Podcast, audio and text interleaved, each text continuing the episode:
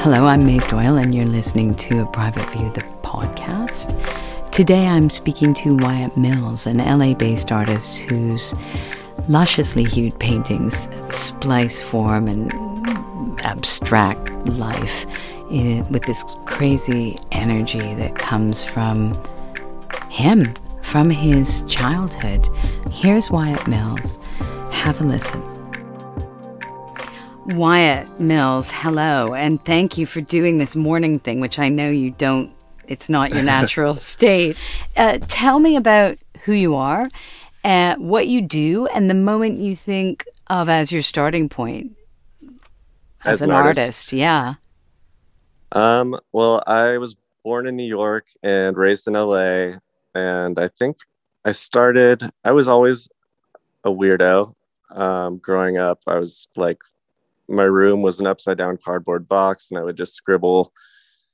Um, I, I had a little typewriter that I would always write out my dreams in. And then I figured out I could start illustrating them. So I made all these dream books probably around like second grade and then that kind of led to just more picture books and i would just kind of create like monster versions of like the rose bowl parade that i would watch and like each float would have like its own kind of a monster characteristic and what humans they eat and all kinds of like they live off root beer and uh, eat dreams and kind of things like that. So i would just kind of had a a scary imagination and i kind of found a way to channel that into into art as i grew up. And then when i was around um, 13 a girl i liked joined an art class and i followed her in and that was the rest was history Were your parents artists? um, my dad was an actor he was more like in plays so i think i got the creative gene from him and my mom was a, a nurse But they didn't think you were a weirdo at all, did they? Well, they did. I would like cry for my alien. I would cry for my alien parents, and like I didn't think they were my parents. And they were like, they got, they learned to live with it though. I'd come home with friends and be like, "Tell them I'm my, I'm an alien." They're like, "That you guys aren't my real parents," and they'd say, "Yes, you're an alien." And you know, they they definitely were worried for a while, but once they started to realize like I can make a career out of it, uh, they relaxed. How did they realize that?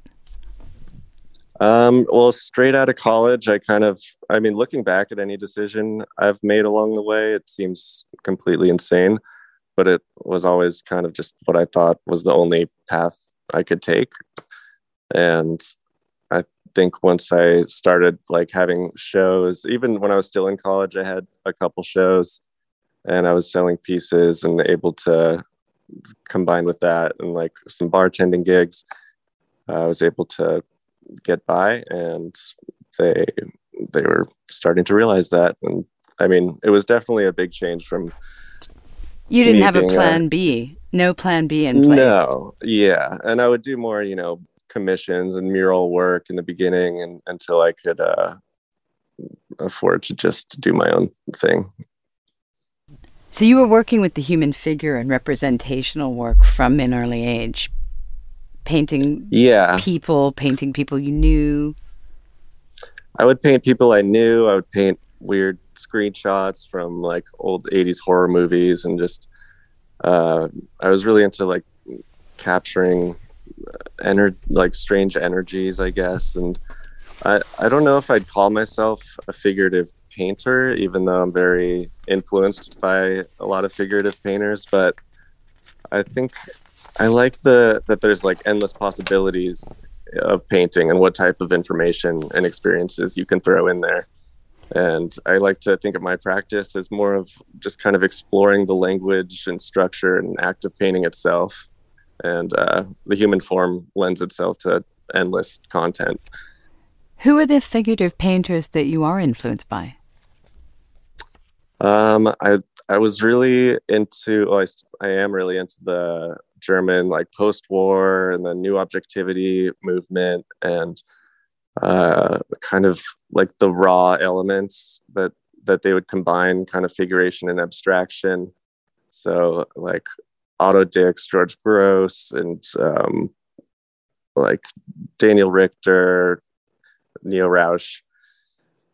Um, especially, I mean, of course, Francis Bacon and Jenny Saville and Marlene Dumas. Um, but I, I like to look at all of art history and just kind of like chew it up and spit it out in my own way. It looks like you do. It seems that there's thick impasto painting and then illustration and then there's sort of like depth perception and and optics. Yeah, the way I work is like very not like point A to point B. Uh, I'll have a plan and then it goes in a completely different direction. I kind of like to follow whatever accidents take place that lead to something better that I couldn't have previously like sketched out or thought of.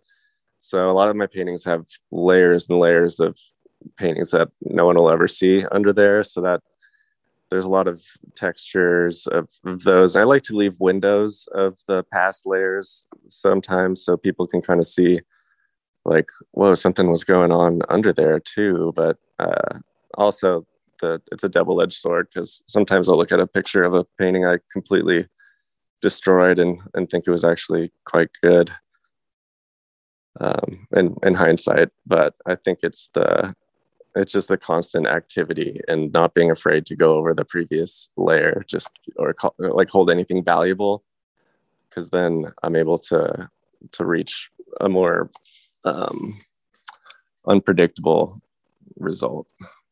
ties back to a lot of the painters that you said influenced you. They were quite fearless and daring, and some of them, the ones who are still alive, are quite fearless and daring and mm-hmm.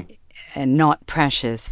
Yeah, I think intuition is is the most important, and just being experimental and kind of let the process guide you.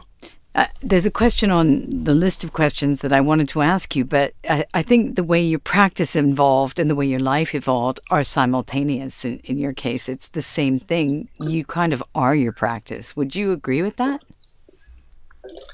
Oh, yeah. I think you'll definitely just, uh, any painter will just like die wishing they could make the best painting and that uh, it always changes your, your threshold of whatever that is. Um, but it's it's a constant changing thing. And the more information we like sponge up and the more paintings we see the more things we want to try. So much has been going on over the past year and uh, past decade and really since the new millennium which we're 21 years into at the moment. Uh, if i were to say to you what cultural experience changed how you see the world and why? What comes to mind I mean, I can't get around like 2020 was just the the most life altering year uh, I've experienced. So I'm still kind of resonating of like how that even fits into the into the practice. And I think subconsciously it, it comes through. And a lot of my work is kind of relates to overstimulation of information and how we kind of like as primal beings like access all of it and are like un- completely overwhelmed by it. Um, so I think I don't I don't like to be too illustrative and like hyper relevant um, with my paintings, but I think just the the noise and the chaos is definitely um, translated started to translate through. Did you think for a minute what that pandemic would have been like if we didn't have computers and phone, like cell, mobile phones and technology? Did it? Was it something? you I mean, for, for me, I'm kind of uh, in my cave, like hamster wheel painting away. I live in in my studio, so I'm that. just like I was finally like, oh my god, there's no parties I have to go to. There's no event and I can really just kind of hunker down and, and do all this work that I've been meaning to do. Is there a particular ritual you go through in the studio to, to get into the mood to start work? Yeah, I mean, well, I think it's, I have like a bag of tricks to kind of, I have to really fool myself into starting because I can stare at them all day. And I think what I'll usually do is uh, start messing it up and then I have to fix it, and then before I know it, I'm I'm in it. because I think starting the activity of starting the snowball effect is is the most difficult. But once you're a few hours in, like you can't be torn away. Do you create a kind of crisis? Yeah, I'll throw something at it, or I'll go over a part that I'm I like, and then I have to like I something that i I know I'll be feverishly trying to erase and fix, and then. So would it be wrong for me to say you like drama? I definitely like drama in the paintings. Yeah. Um, I, I try to put all all of it in there. no, it's the Francis Bacon thing. I mean, he loved mm-hmm. drama, mm-hmm. but had this studio discipline that was inflexible. There was the hours he painted, and then outside of that, it didn't matter what chaos ensued. Mm-hmm. Yeah, and if I don't get enough done in the studio, like my life can't really uh, function. It's just it's where I I get my self worth and I get my thoughts out. And if I haven't had that time, then it, it's like I can't just go out and talk to people and feel good about myself. Uh, what's the reason for art? I think I really love to see like the evidence, almost like a crime scene of like the footprints of a artist that struggled and scraped away and carved out their image, and they kind of leave this ball of energy trapped in a web in the painting that the viewer can kind of feel. And anything that that has that i think is good art. One of the things i ask in in the show that i do is is you know i go over the roles of critics and writers and galleries and auction houses. What's the role of the curator? Because in this case josh mcdonald curated the show. So what mm-hmm. about this curation made you want to be part of this show yeah, meeting Josh, he had a, very excited energy about putting this group show together. And once he showed me some of the other artists, I was I could definitely see um, a likeness in uh, like kind of our all of our journeys in a in a similar place. And I think just the the kind of yeah, I guess it's um I see a lot of figuration and abstraction uh, blocked together, which kind of leads to this uh, uh, unfamiliar, like when the brain can't put a, and define something immediately, it really leaves it to the unconscious to put it together. And I think there's a lot of that in the show, which I, I think is exciting for viewers. I thought that when I saw it as well, and I, I liked what he put together, and I felt there was a narrative coming through that I hadn't seen before uh, since something like Norman Rosenthal's German show mm-hmm. with the new spirit of German painting.